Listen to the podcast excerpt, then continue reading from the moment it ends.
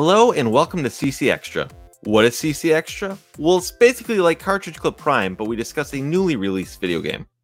Today we'll be talking about The Last of Us Part 2 from Naughty Dog. Rocket Sauce here, and joining me to talk about this game we have Dean from Round 2 Gaming, Church the Game Grinder, Josh from Frantic Society, and Miles and Catherine from Flockin' Nerds. We encourage you to play The Last of Us Part 2 first, then come back and listen to this show. We go into full spoilers for this game, so you've been warned. With that out of the way, let's start the show.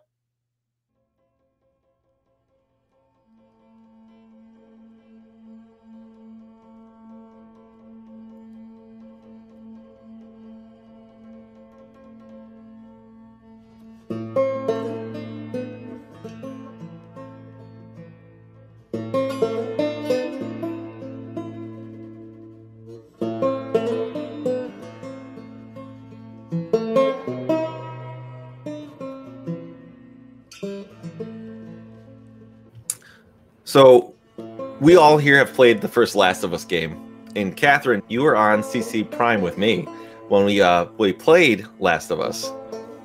And on that show, I believe you told me it was your favorite game of all time. Uh, I kind of want to start off with the first, I guess, first talking point here is, did you like this game better than the first game? Okay, so I The Last of Us was my favorite game without even having played it. I watched Miles play it. And then when we when we recorded for CC Prime, I actually played it myself and it reinforced it as my favorite game. So I have not played Last of Us 2. I watched Miles play it. I th- I think it's a better game. I think it I think it's um maybe a braver game. Like it I I don't know what to say. I I think it's a better game, but I haven't played it. And I, so I don't really know um, mechanics wise. I've heard that it's better, that they've improved on everything. But I think just in terms of the story, I like where it went. I think that they did some really important things in this game. And I think it is a better game. I think Last of Us 1 is still just my experience with it. It's still my favorite game but I'm going to need a little bit. Like this is this game is just too fresh and there's a lot to it and I think I need a little bit more time to process everything that happened in it. I think we're probably going to unearth some of it here in this discussion, but it is I think probably a better game than Last of Us 1. I just don't know if it's like my favorite game now. Sure. Hmm. I don't know if that makes sense. It does.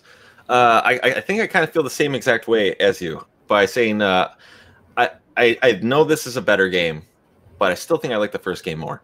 And this is not a knock on the game. It's just that I think the ties and how it builds up to it. I, I think I just like mm-hmm. how it plays out more in the first game. And this game was not designed with the same intentions right here. Mm-hmm. Neil Druckmann said in every in an interview when he talking about it, where he said the first game was built on like a story of love well, this game this game was built on a story of hate.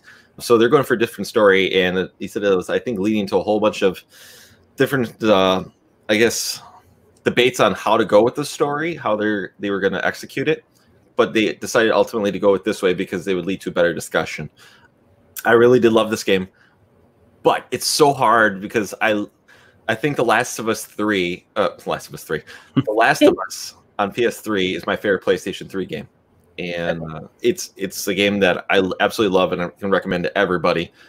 And I can recommend this one too, but I, I think that I just like the story more in that one. And I don't know, I, I don't know how does anyone else feel about that. Uh, yeah, I, I totally agree, Ron. I, I would say it's interesting how perspectives change after playing this game. Prior to it, I think I would have ranked uh, The Last of Us, the original Last of Us, as one of the darkest and most complex games I've, I've played in terms of morals and, and motivations. And I think in comparison with this one, it just seems like, you know, you think back to the original Last of Us and you think color and you think happiness and a simpler time, you know.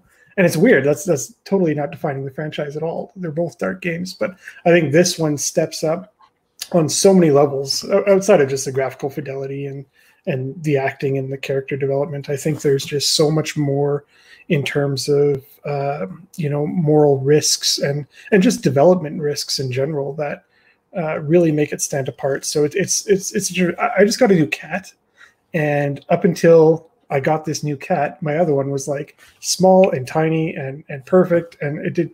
And now I got this new one, and you know I'm seeing all the flaws of the old cat, and he's heavy, and he needs to go on a diet now, and it, it's crazy.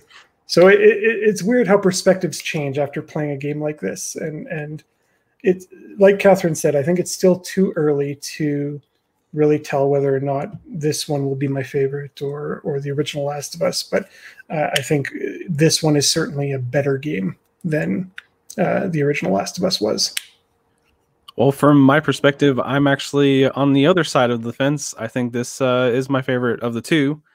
I think it's improved across the board from the gameplay to the graphics and some people I, I feel have issues with the pacing because of course there's that turning point in the middle so you feel like you're building up the character this entire time for 10 hours or whatever it is and then you switch to abby and then you got to build it up again to get to that uh climactic moment where they fight. I thought that was interesting. It was a it's kind of a bold choice. I could see a lot of people just stopping right there whenever they get to abby. Just like no i want to see ellie's story. Why am i why am i here with this random person? I don't care. So when uh you get to abby the game kind of you, you do uh, Seattle one, two, and day one, day two, and day three, and then it, it's basically okay. You got to do one, two, and three from her sp- perspective, and as you're playing, uh, you find out who that character is, and uh, you start to actually kind of latch onto the character. And I, I just felt like seeing a different perspective instead of just okay, here's the big bad. There is no big bad in there. So there's no villains. There's no heroes in this game. It's all just a big gray area, which I, I appreciate that quite a bit. And uh, I know I'm kind of going into a little bit of plot details. I guess that's what this show is all about, just kind of ch- chatting about whatever. Um, but I, I think I think it's a really cool choice. This this is one of those games like people are just going to hate it because of the bold choices, and um, I appreciate it for that. It really is kind of like uh, uh, Metal Gear Solid 2, the beginning, which I know we, we have a, a little talking point about that, but that's a very similar uh, thing to me because during all the previews and stuff like that, you think you're going to play as Solid Snake, and then you know you go in there and you play as Raiden. And in this one, you think it's going to be a Joel and Ellie story, and then within the first you know few hours, Joel's dead. Mm. Now that's an insane story point we could talk about, but it's just like, and then you're like, okay, what now? You know, and then I think that just they try to one up themselves a little bit with like these bold character choices and the the pacing and the back uh the flashbacks and everything. And um for me, I I just loved every minute of the story. I I liked playing it. Um the stealth action is just top notch to me. Um, I never was bored. Uh, I I love scavenging rooms, trying to find you know items and stuff to get more ammo or you know find out some story detail from some random note on in the environment, stuff like that.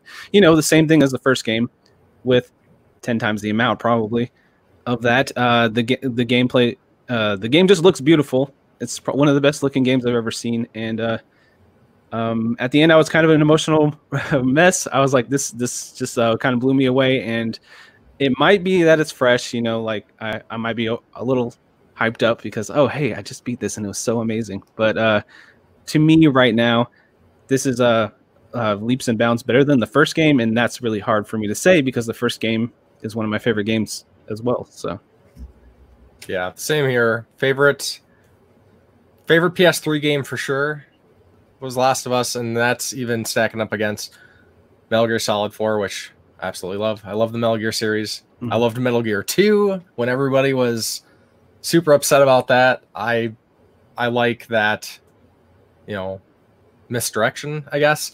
But uh overall, I would say The Last of Us 2 technically uh, whether it's gameplay, visuals, all that is definitely better. It's it's a newer game. Uh, I still prefer the story of the first game over the second, but I loved the second game. I think I think they nailed it. The uh, like the perfect sequel to such an excellent game. And I think that aspect is definitely going to be you know, more opinion based. I, I could see people going either way, but just how the first game kind of rolled with the Joel and Ellie story. Uh, Both of them are two of my favorite characters ever, so it's hard to to give that up. Yeah, I mean, what is uh, what did everybody think of that just shocking moment when The they kill switch? Ellie? Yeah, the bait and switch. What do you guys think? Like, I I was like stunned when it happened. I I had you to take a I had to take a breather. Like Yeah. seriously, I had to like pause the game. I just kind of like took a few minutes because I was like, wow, I I did not expect that. Uh, I, like I was full media blackout, like Mhm. almost the entire time. Yeah, there's lots of spoilers out there, so I knew something happened because I didn't research the spoiler, but like I heard a spoiler happen. So I knew there's going to be something that happens in the beginning of the game or somewhere in the game that would be a, a huge a huge gag. But uh, I as soon as I started playing as Abby, you know how, how you play as Abby right in the beginning of the game. I turned to Catherine. I'm like, "This girl's gonna kill Joel, isn't she?" I was like, "This girl's gonna kill Joel. I'm gonna hate her." The I- first thing he did when he played Abby was make her jump off a cliff. I just die. ran her off a cliff. I was Oh my like, God. "Boom, game beat, He's like, save Joel." he's like, give me back to Ellie now. I swear I had no idea it was gonna happen, but the whole time, and then I was so angry that I have to play as Abby, and then I had to play as her for for, for like more hours than and hours. and hours. And like, but the third hour, I was like, I don't really mind this anymore. I like her a lot. So she killed somebody. Yeah, you know, everybody kills everybody in this game. for the first, probably the whole first hour that you played as her, like anytime she died, you're like, oh well, who cares? Like he, didn't, he was like, nah, whatever, I don't care. But after a while, he was just like, you know, she's kind of growing on me. Um, you start to understand it, and it's it's designed that way, right? Like it's, and they need to give you, they need to force you to play a lot of Abby for like long periods of time because it's a it's a big ask of you It's so ambitious. like Can you imagine being Naughty Dog and being like, not only are we going to kill this character everybody loved, but we're going to make them play as the killer, and they're going to thank us for it. I mean, I, I think once we found out that her father was the surgeon, like I, I for me that put a, a made it a lot easier for me to say, okay, obviously she has her motives for doing the things she did. I mean, think of all the people that we brutalized and murdered throughout the first game. Like, you know, the, they said themselves, like, you know, they're they've done a lot. Joel's done a lot. As Yeah. much as I love Joel, like Yeah.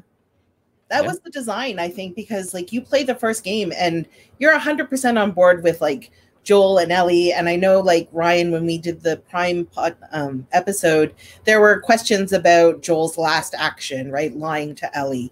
But you're still really connected those to those two characters. So it's really hard to like go into the second one and not feel the same way. But like Ellie is a completely different person.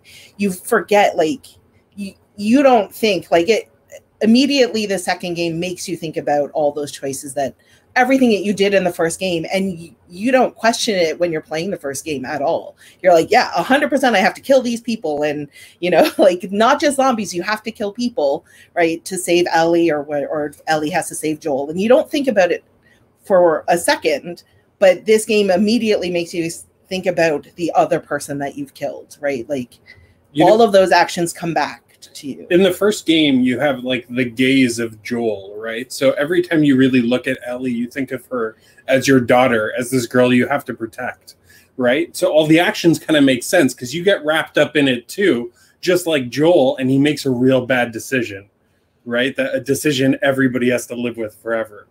And then the second game, you you start to see Ellie like immediately. You're playing as Ellie, and you see her as her own person, not as somebody that needs to be protected anymore and you start to understand what what what that was like to being knocked out unconscious woken up and being like nah things didn't go that way you know other people. yeah exactly just dismissed Hmm. so it, it it was a really really calculated and smart move by Dog. I uh so I'll admit I saw a leak and I didn't know what it was, but I had feeling it's kind of one of those things where it was it was an Xbox uh spam tweet or something like that, but it was like the Xbox Series X logo with the golf club standing over a PlayStation 5 logo. And all of a sudden, I'm like, what is this? Oh, crap. And like, it was one of those things I, I, I kind of realized I'm like, this has got to be from that game. I didn't see what it was, but in my head, I'm like, please don't let this be Joel. And when I saw the leak, I'm like, and I was just like, well, I'm, and this was like a month prior to the game coming out because those leaks came early, like 45 days before it came out, where I'm like, I hope I didn't see what I just saw. So I'm gonna pretend I didn't see it, and hopefully this doesn't come true. And then within the first like two hours, Joel is dead. Um, I'll give him credit; they didn't make you kill Joel, even though you play as Abby, which would have been even more brave or move to do, basically swinging the golf club because it's not just one swing; it's multiple swings yeah. until you cave into his until Abby caves in his head in front of in front of Ellie and Tommy.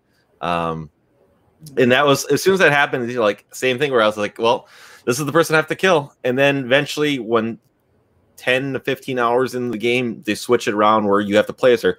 And I didn't have a problem with it. I, I did like the story building for it, um, building to it, and you finding out that her father was the surgeon that was going to be operating on Ellie. But she should at least not have caved in his head, right?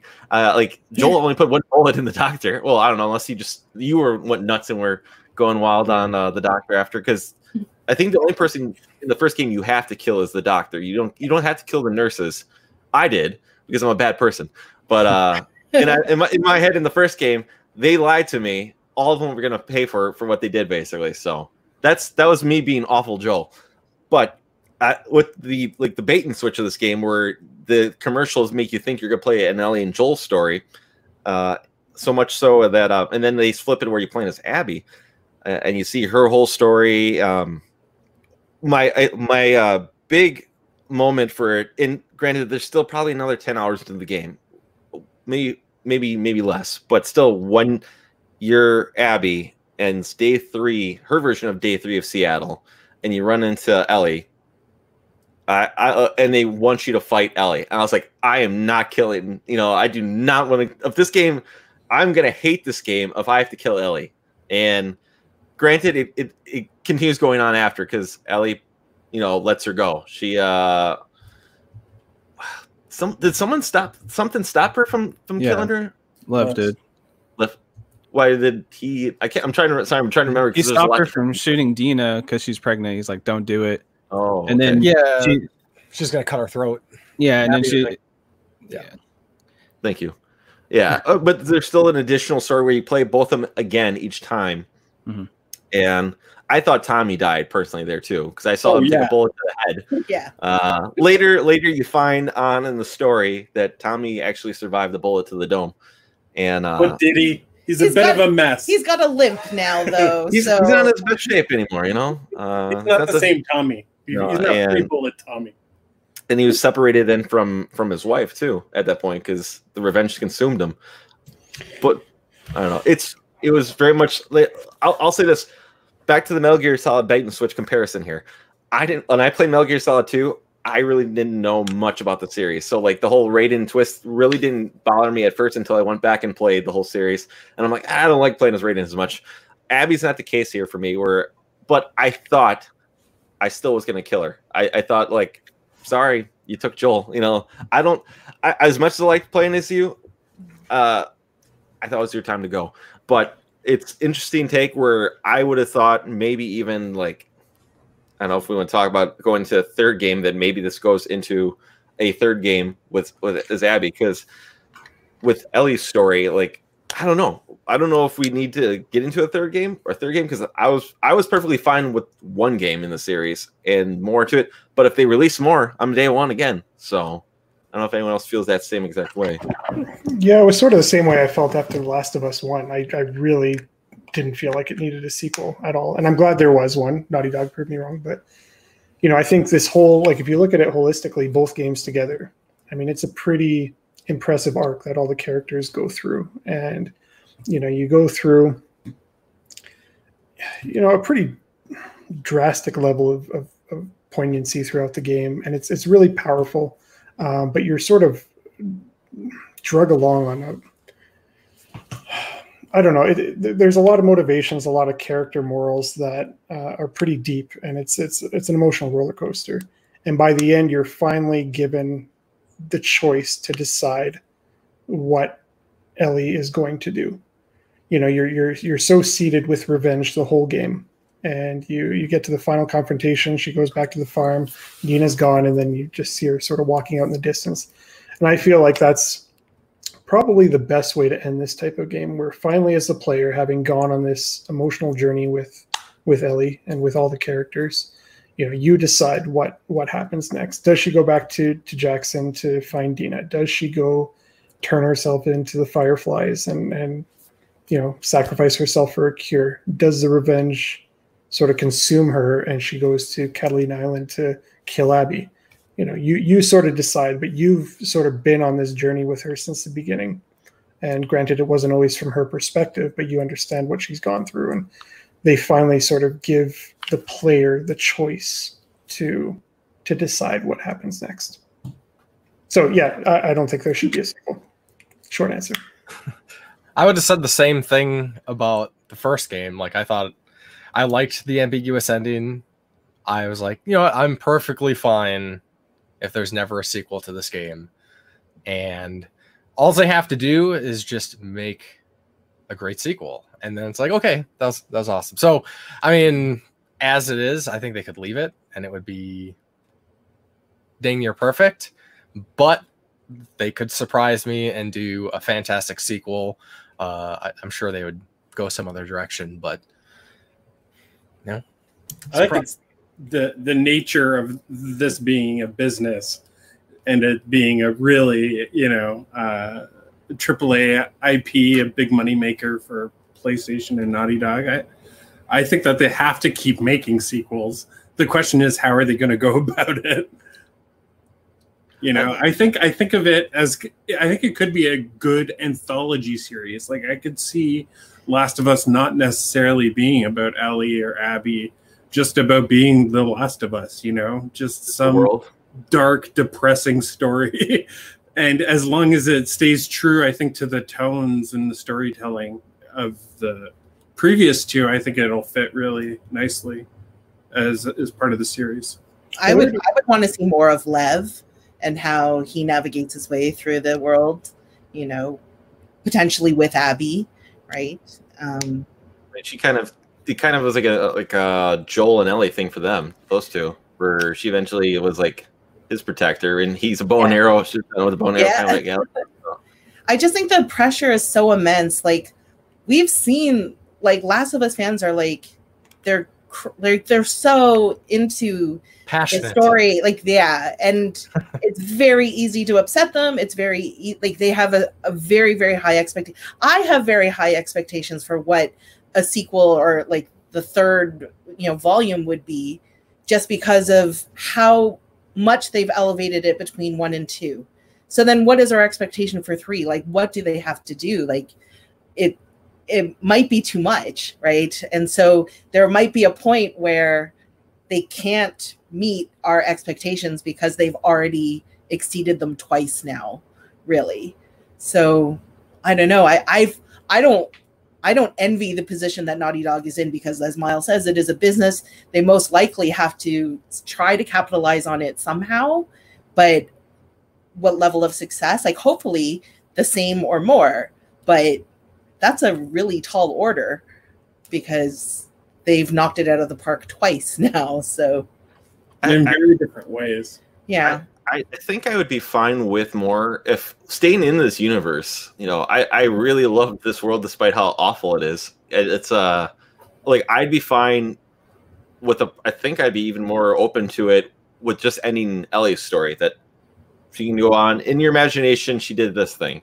You know, but the world still goes on and you play from someone else you know it doesn't have to be another person who is immune to you know the bite just another if you can think of another st- great story for this universe mm-hmm. uh, i'm all for it you know it's something for me and it's it's kind of the um you know with with the whole i, I guess like it's hard to compare it to like uncharted where with uncharted like they've had a, a core of a cast for some time now with you know with Nathan Drake and um, Sully. Sully. And it's it's kind of and you had all these these people around this entire time since the first game. You don't lose anybody in these games; they just come back, right? Mm-hmm. Even if they're not there for a game, they're still there. Every single Uncharted game, I think Sully's going to die, though. Yeah, Every single one. This is the time. This is the time they're gonna kill Sully. Uh, but it's it's it's in it, I'll, I'll, it's another comparison to the first game too. And Dean, you mentioned the seasons too. This one doesn't have that. It's like like almost a period. It really mostly takes place over three days in Seattle, and that's the majority of where you're at. There's a couple other places like Wyoming and the barn or the farm, if you will. Um, but really, it's in the rain in Seattle for three days, the majority of the game. But the first game, and very much like Uncharted 4, it was like multiple color seasons. Okay, well, this is the fall, so you get your oranges, and then the winter is, you know, bright white. So it was very in Uncharted. Like I said, I can only compare it to Uncharted 4, where it did the, almost the same exact thing. This thing is very much pouring rain for something, and uh, maybe they said that's probably intended because this is a story of hate and whatnot. But it it was very um. It, it like maybe that's another reason it kind of sits with me with me that like ah, I didn't like this as much as the first, but that was all intended for for for, for storytelling for this here too. I wanted to point out that when this game was first revealed at the PlayStation Experience in 2016, there was theories that Joel was dead then. I I clear as day remember that when it was just Ellie sitting on the bed after killing a room full of fireflies. Uh, she's sitting there playing a guitar, and then Joel walks in, and there was some symbolism too, film symbolism, where people are like, "He's dead. He's a ghost, and maybe in her mind, but he's dead." That was like coming out right away from it, and I was just like, "Well, I hope that isn't the case."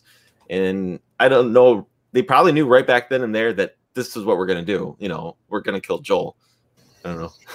I Yeah, there were there were some bold early trailers for that. That's that's why I wasn't sold on this game until a couple weeks ago. Like if I if I'm being honest, you know, you you look back at what was the next one? Paris Games Week 2017. The trailer they showed there. It's it's the one where uh, Abby is getting kidnapped by the the Seraphites. She's getting like dragged through the mud. And then you see her get hanged, and then you see Yara come out. She's kidnapped as well, and they're just hammering away. destroying her bones. Yeah, just destroying her arms. And you know, I'm I'm not opposed to you know gratuitous violence in video games. I understand there's a time and place for it, and certainly having played this game, you know, it, it is qualified. But without any context, you don't know who these characters are. Like we didn't know who Abby was. We didn't know Yara. You, you don't know if they're going to be the protagonists. You don't know if they're just unnamed NPCs and they're trying to like show you the ambiance of, of what this world is. I remember thinking like, that's a pretty ballsy trailer to show at at a Paris Games Week, and I'm worried that Naughty Dog is going to use sort of that excessive brutality or that shock factor as a crutch for a subpar story. Like they, you know, I, I was I was very much in the mindset that Last of Us didn't need a story. Where would it go from there? And wherever it went, I, and I don't know why I question Naughty Dog. Literally every single game they put out, I love. Like it's they, they prove themselves every time. I don't know why I keep questioning it, but I was really just kind of turned off by the idea of um, just a game for the sake of another game and, and just having it stand on the stilts of of over the top violence and you know that that shock factor. But I think it was it was more recently, maybe in the past 30 days. I missed all the the, leaks and everything. I, I went into this game totally blind, but uh, a lot of the reviewers and um, journalists that, that I respect that that I share a lot of views with were were praising it with nines and tens and beyond the numbers. Just you know, they're talking about the emotional gravitas of of the story itself, and that's what really sold me on it. But um, yeah, th- those trailers early on were pretty ballsy for for Naughty Dog to do, and it, it carried through. I mean, everything they've done in this game is a huge risk, but for me, it paid off. They Um, didn't have a lot of choices for what to show, though. Like you got to think about this game. It's like ah, anything we show is kind of a spoiler, but we got to show Totally. something. Yeah, So it was it was a tough position to be in, and we didn't really understand why. At Yeah, I thought, I thought it was interesting that they one of the later trailers was the uh, kiss between Mhm. Ellie and Dina, and they showed us that. And as I was playing through the game, I was like, "Oh, oh, so that happened." So that must have just been, you know, you if you didn't see the trailer, you didn't get to experience that. And then they bring it in like way at the end of the game. I was like, And, yeah. I was like, wow, that's very What other game shows a trailer from like a scene from the end of the game as as its like E3 trailer? yeah that that was pretty wild. But other than those like in, those few initial trailers that's pretty much all i saw. I've spent enough time on the internet where i can do selective looking. So as i'm scrolling through twitter or something and i i saw anything to do with the last of us anything visual i, I just my eyes would gl- gloss over and i just scroll on. So i managed to to to avoid everything. There's a few places on the internet that i just didn't go for the last few months because I knew I heard about the leaks and whatnot. Yeah. Uh, the the- I I know the majority of us here were pretty much sold on this game day one, but Dean mentioned to me that he wasn't sold on this game until a couple of weeks ago. Dean, do you want to tell us why you felt this way? Yeah, I mean, it really just falls back to that that trailer, right? Like, I, I, I had the the incorrect assumption that this game did not need a sequel, or the original Last of Us didn't need a sequel, and I, I thought that similar to how I feel uh, Ubisoft is handling Beyond Good and Evil, with just a total departure, and, and not to say this is a total departure from the first one at all, um, but that trailer had a lot of swearing just over the top like shock factor stuff. And i'm, I'm worried that that is going to substitute a great game uh, i had seen all the violence and just thought well they, they might not have a story so they may be using uh, this this excessive violence and just brutality that we don't ever see in a grounded video game as the selling point and it's going to be there as sort of what everybody talks about but not really speaking to the integrity of, of the story arcs or the characters and i mean i couldn't have been more wrong but it, that really just kind of stuck with me the whole way through. And uh, you know, the the other trailers they showed were great, but it didn't really show a lot of gameplay or selling points. Like, uh, th- there's not a lot of context. And, and to Miles' your point, like, there's not a lot you can show from this game that that's really going to give you a story that they want to keep close to the chest. So How did everyone feel about the length about this game? I I asked this because this is Naughty Dog's longest game they made, and I think it's kind of substantial. I think the longest game currently was Uncharted 4, which is averaging around about a 20 hour gameplay. And this is closer to 25 to 30, uh, depending on how much I guess you were speeding through the game or what. Like, I. I look for everything because I want to be as souped up as powerful. I want as much screw bits to level up my weapons. I want as much ibuprofen, you know, to level up my, my body, you know, um, to make me stronger and hear through walls further. I, I, I need to have all that stuff. we read every document. Yeah, me too. There's always the little side We stories. don't of do that very often in a game. Oh, because there's that really amazing moment where you go to use the crafting table.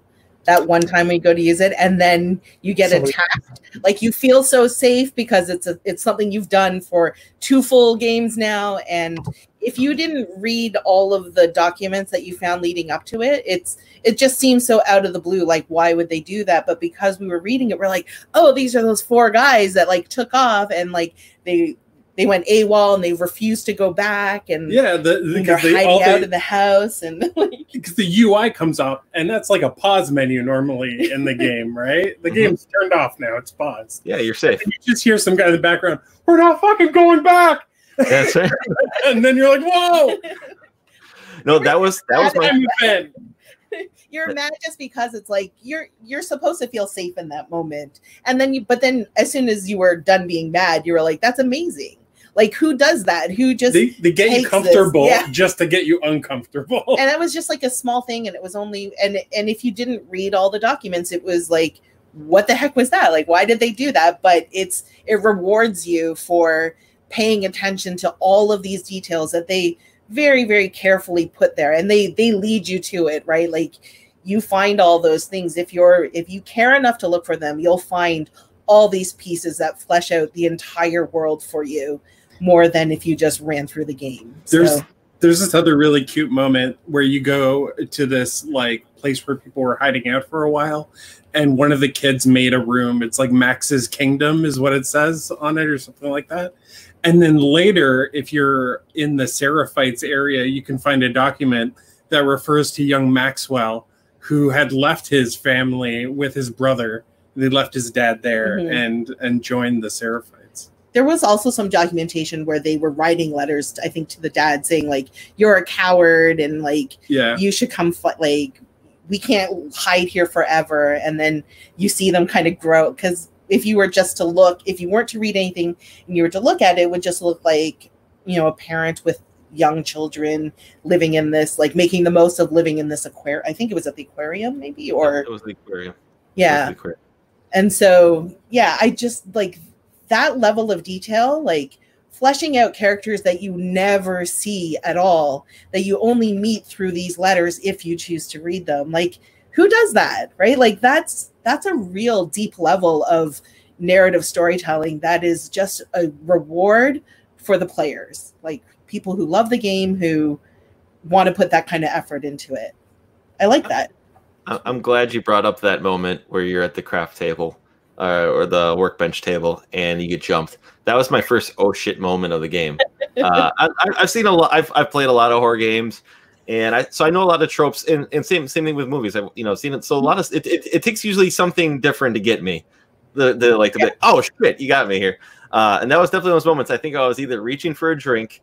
Uh, I was like, I'm in a It's safe spot right that, here what am I gonna level up here? What did I level up last time? What am I gonna do now? And then it's like I'm like scrolling through my weapons. All of a sudden you hear that you know, you know Yeah. they're coming right for you, and I'm like, oh shit! And I put my you know, and all of a sudden you're getting attacked, and that was that was a great moment. I I live for moments like that in spooky games, if you will.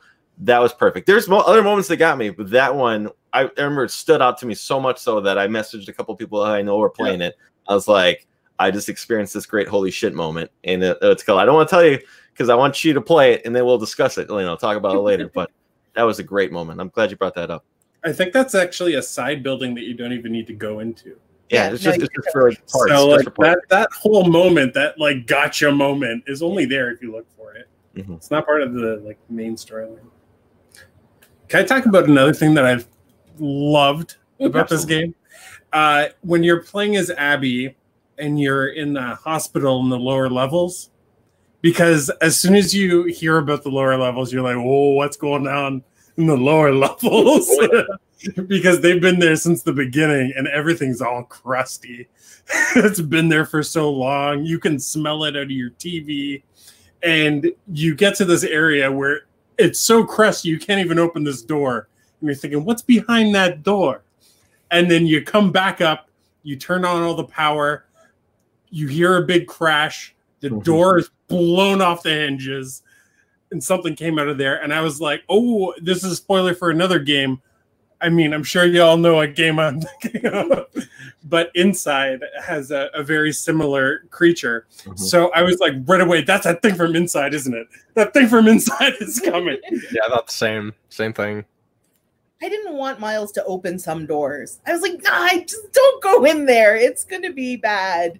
But you did it. And you it's scary. It, I found this game really scary, actually. Oh, that was scarier than the first one. Yeah. No, know. that ground zero, ground zero in the hospital. That you know, build up to it, and you're like, you know, and it was already a shit time trying to get there. Uh, but yeah, when you go into ground zero and you go there, and it's just you know it's bad. You know it's bad even before like you even turn on the power and there's clickers in there. It's all in the dark, which I'm loving. But you hear the rumblings outside, and you're like, because it definitely sounds completely different from any other creature in the game or human, and you're like, there's gonna be something down here that's gonna be really bad. And come to find out, it's called the the Rat King. Yeah, Oh. and it's it's like a combination of like all the like creatures you've you've seen in the game. And uh, granted, I've only played it. I could say I've only played it on the normal difficulty. But uh, so halfway through the the battle on normal, one of the what is it called here? Sorry, The one that's Stalker. The stalkers. Stalker, yeah. the stalker. Yeah, so a stalker rips right out of it, and, and then you have to dealing with a stalker and this thing coming at you. And I was wondering uh, if on higher difficulties, and this is something to go back and play on a higher difficulty for, if more things coming out and splitting at you, because I think that would have been even more insane and, and great. But from when I played, this was awesome. I know there, there's harder difficulties. I, I hope it is like that, It- uh, but because I think that would make that boss fight even more insane. It was great. I uh, just bombed the hell out of it, and then you. Then for me, I, I don't know. Did you guys take down either one first, or because after Uh, uh, yeah, I took down the the big guy first, and the Yeah. other one, I think it ran away. yeah, it ran away from me too. Yeah, so I had to go fight it in another room. So I was wondering if you have to beat the one first. I don't know if anyone did the skinny guy first or the big, big monster. The the smaller one will after you deal enough, it will like hide somewhere until the fight's over, and then you you have to engage it again. Gotcha. That was It- Is that the fight that had like stages to like it had checkpoints, right? Like Yeah. if you got because that would look like an impossible like it, it it made me think that I might not be able to play this game because that fight looked so hard. And I don't know if everyone struggled with it, but I'm not that good at these types of games. I have a way of making things look harder than they actually are. no, it, it was I'm one of those people that will shoot all around the head instead of the head just to prove a point. You know what I'm saying? I think I had like three bullets left by the end of it. Like it was just sucking up, and I still had like flamethrower uh, gas that I, I unloaded. That I unloaded my shotgun, everything. There was like three bullets left by the end of it. There was a lot of ammo in that room, though. Like in Yeah. that area, you could run around. Oh, really?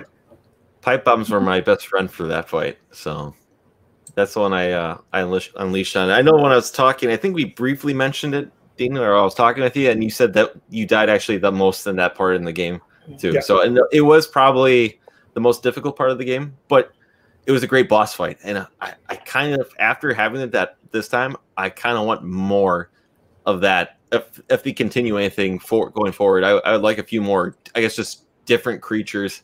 I mean, the first game had floaters, and that kind of was like that, but something more just beyond what yeah, I didn't know what it was going to look like when it came, you know, ripping through you in the ambulance, you know, and you have to uh, you start getting stalked. So, and it was kind of fast too. So, but I, Yeah. I like Abby's comment at the end when she beats it, and she's like, "No one's going to believe that.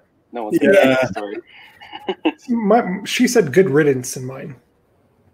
Hmm. Oh. Yeah, and I was like, oh, that's kind of a. I just like spent like half an hour unloading every piece of ammunition I have. That's what you're gonna say? Good riddance? No, it said Abby said the thing Josh said for it. Really? Oh, okay.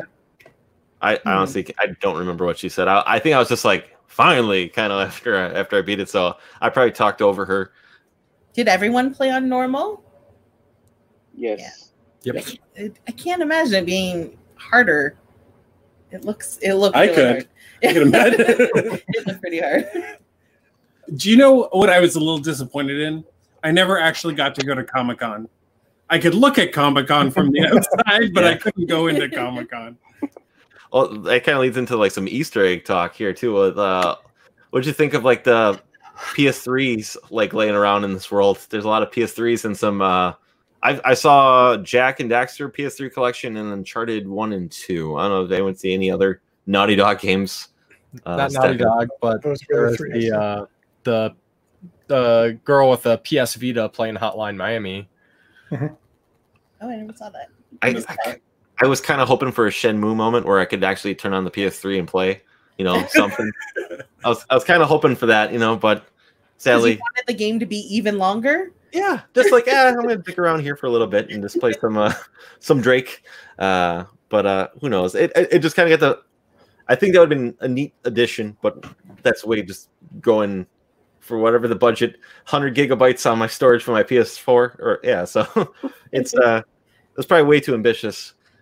Well, you could find uh, Francis Drake's ring though, and you Yeah. found like yeah, the precursor orb as well from Jak and Daxter. Yeah, that went over my head. Yeah, Same. I found the ring, but I didn't realize that. yeah. It said like Sir uh, Magnus Mm. Ipsum or what, what, whatever the the saying is.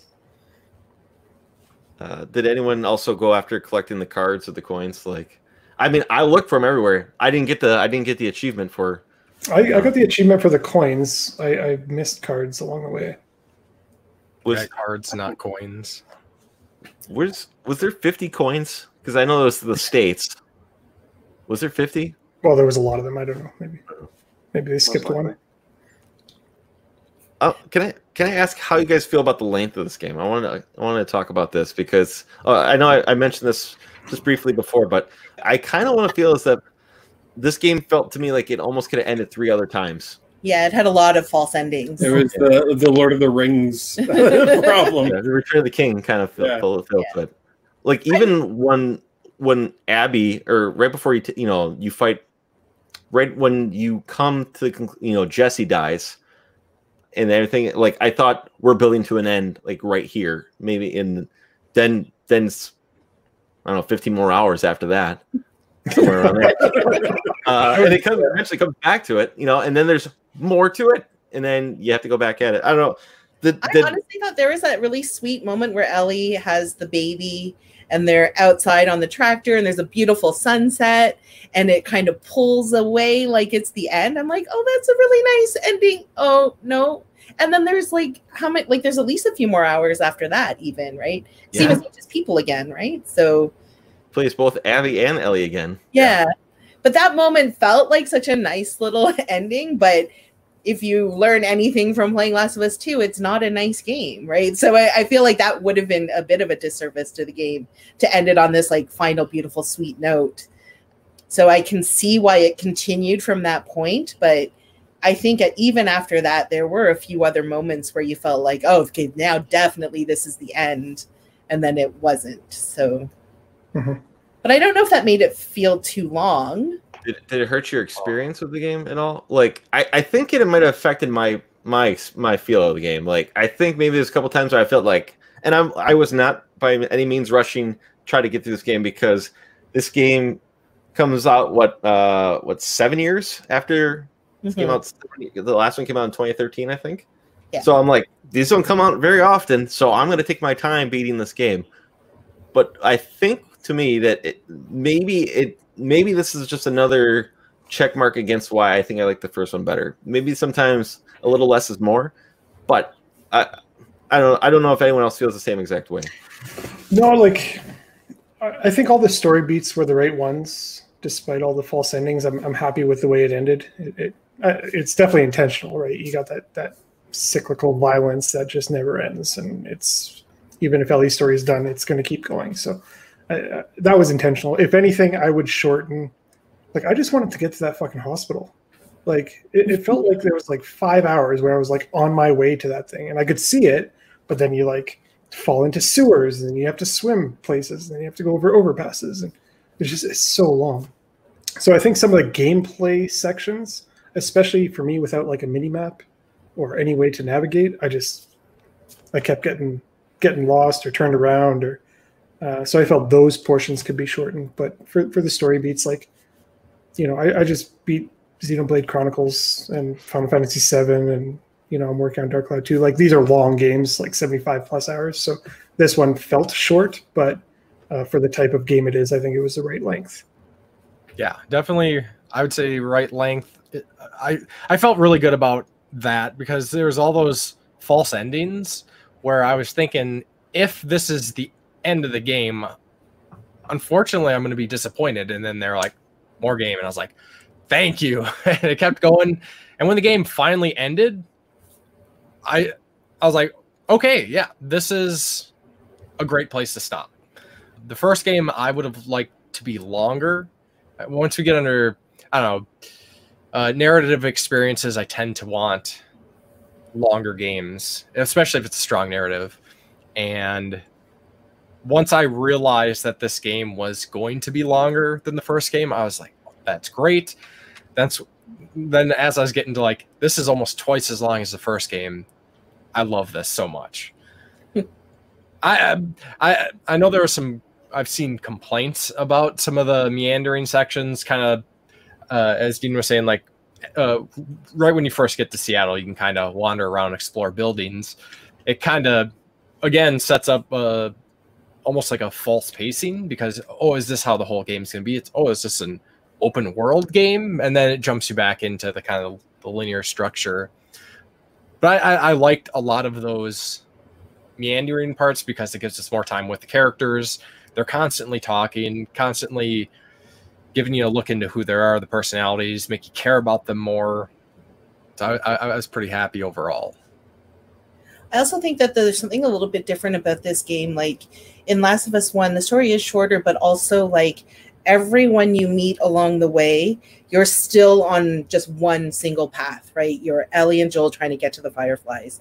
Whereas this one, you spend a lot of time with Abby. It does a lot of jumping back and forth in time. Like I found that a little bit sometimes jarring. Like they jumped a little bit too much, I think, in her story, like time wise, back in the past, forward, backwards. Like I was like, when In a dream what, sequence, when pepper in some dream sequences. what is happening? But then there's this complete side story with Lev and Yara that doesn't fit into anything except for to build. I, I I mean I understand why it's there because it's a big ask for you to get on board with Abby, and so that like like Ryan you were saying that's that kind of parallel relationship with Joel and Ellie that you're that they're forcing you into that's allowing you to like understand Abby better, connect to her a little bit better, but that that's a little bit different from the first one because that side story going to the island that's has nothing to do with the story that we thought that we were part of. And it's just it's a, a decision that abby makes. Like i can't she's having these nightmares about these kids dying so she has to go and save them. But that's a that's a complete side story. Like it almost could have been one of those you could choose to do that or not but it i mean you have to do it. So i feel like if we if that relationship didn't happen at all then it's really hard to get on board with abby as as one of the main protagonists and play her like truthfully right? Like yes i understand her motivations now because you're so like it's what the first game did so well right it connected you to the play people that you're playing and the ask was so much bigger in last of us 2 that they have to give you those moments but I think that adds to the story, right? Like all of the Seraphite stuff is just like it, it's it's not the linear path, right? It's this extra bit that they add on, and they could have explored that even more. Like that's a pretty deep story, like that whole cult. I, I think that would have been more interesting towards the end, as opposed to just tacking on the Rattlers. I felt a little tacked on to me, like a like oh here's another group that right at the end, don't worry about it because you just you just got to run through them to get to to Abby when you're when you're hunting down Ab, you're trying to track her down, uh, and she gets kidnapped by this group called the Rattlers. That that felt a little tacked on to me, and um, that's I mean I don't know. Maybe they could have put more in documents saying something like that. I don't know. Maybe I did and I missed it, but it I felt, like, I felt like the idea of the Rattlers, the purpose of them was to be like just like another group, like like all these other groups that are trying to cut their piece of the pie, Hmm. but you know the whole game is about all of us are just trying to look out for ourselves our family and our friends and we're all the same right? And it's just circumstance that leads us to fighting each other when you know ultimately we're all trying to just Survive. get by survive you know and uh when when you're playing abby and she starts to learn this as you're playing it they they they get a little ham-fisted with it because as you're starting to realize it, a lot of the enemies will call out to their friends who have died around this time of the game. So they'll be like, "Oh no, Harriet," you know, and you'll be like, "Oh, I guess I shot that person's friend Harriet," you know, and you start kept picking up more, and maybe they've been happening the whole time, except now you're more attuned to it and you're listening for it because you're realizing these are all people. So speaking of killing people, let me ask: Did you try to avoid killing people as much as possible, or did you just go full on? Uh, John Rambo here, and all of you're gonna die. I, I'll, I'll say this: There's a couple times I've almost always started when I go into an area, unless it's like clickers or uh, what? Yeah, unless it's the infected, I'm gonna try to kill all of them. But I'm not going guns to place. I'm gonna try to sneak and you know and and get them from behind or something like that unless someone gets alerted then you know pulling out the, the big guns and we're going wild here because i'm not dying but when it came to the humans i almost always try to sneak around unless it was just unless it was just like i got like a bad loop where someone's just back and forth and like i, I you know i'm like all right i had enough of trying to patience trying to get you to move on bang you know here's my silenced pistol or my bow it then comes in the battle. I, I almost tried to, and I, I was able, I was lucky enough to do it, but I'll admit towards the end, like I was like, I, I didn't want to, I didn't want to kill the dogs. It's your choice to kill the dogs or not. I didn't want to kill the dogs, but towards the end, I'm like, eh, goodbye, dog. You know, I'm not putting up with this rattler dog. I've, I've went 20 some hours without killing a dog in this game. Whatever. You know, I'm not putting up with the same Archilles Master he's charging at me. Sorry. But uh, did anyone else? How did how did you play this? Did were you were you a killer or were you were you less a killer? I don't know. How how does how did you guys play this game? I, I was the same way. I, I played stealth as much as I could.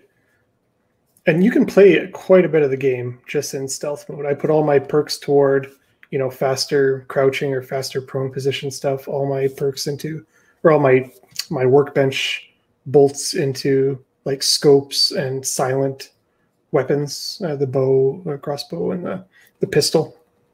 Yeah, so I, I played pretty much the same way. I, I made sure to kill everybody, uh, not so much the people, but if they were infected, like I killed every infected on on every map.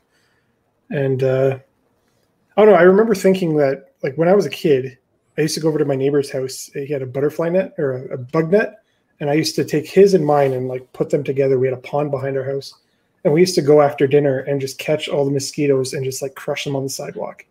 And we were like single-handedly trying to like extinct a species like this pest, right? Mhm. And I just kept thinking, like, man, I, I can't let any of these things survive. These I'm doing these my part. Yeah. and yeah, doing my part exactly. Yeah. Um, and it's not going to change the game at all. There's there's totally areas that you can run right by them. The only part I did have a problem with, or not a problem, but trouble with, were the dogs. Especially when you like try to knife kill the dogs, like it's, it's pretty brutal. Uh, and, and I understand, you know, the grounded reality of of why they're using dogs, and you know, it, it, it's realistic for sure. But I, I would prefer to just sort of snipe them out from far away, so I don't have to watch it. I don't know if it's scripted or not but there was uh, there was a couple points where they called out the dogs' names, but there was yeah one particular point where the guy was like Bear, no, Mhm. and I, I know a couple dogs named Bear, and it, you fast forward or, or rewind, I guess, when you're playing as Abby, and you're back in day one, and you're in the kennel playing with the dogs there, Mhm. and there's a guy on the side, and he's like, "Here, Bear, here," and he like is giving Bear a treat, and you're like, "Oh shit." Yep. This dog had a name, and now I'm playing fetch with him, and I killed him. Like it, it, it it's a genius like a gameplay mechanic, brutal gameplay mechanic. But same with Alice, right? Mm. Like you spend so much time with Alice, and then you, yeah, Alice doesn't make it. So Yeah, I, I, uh, the only, the only thing, my first encounter that had me given given second thoughts was the dog. I was like, no, don't make me, don't make me kill dogs. But Yeah. I played uh, much like any stealth game. I play stealth the entire time. Uh, games like Metal Gear, you're, there's benefits to not killing anybody. There's no incentive in this game.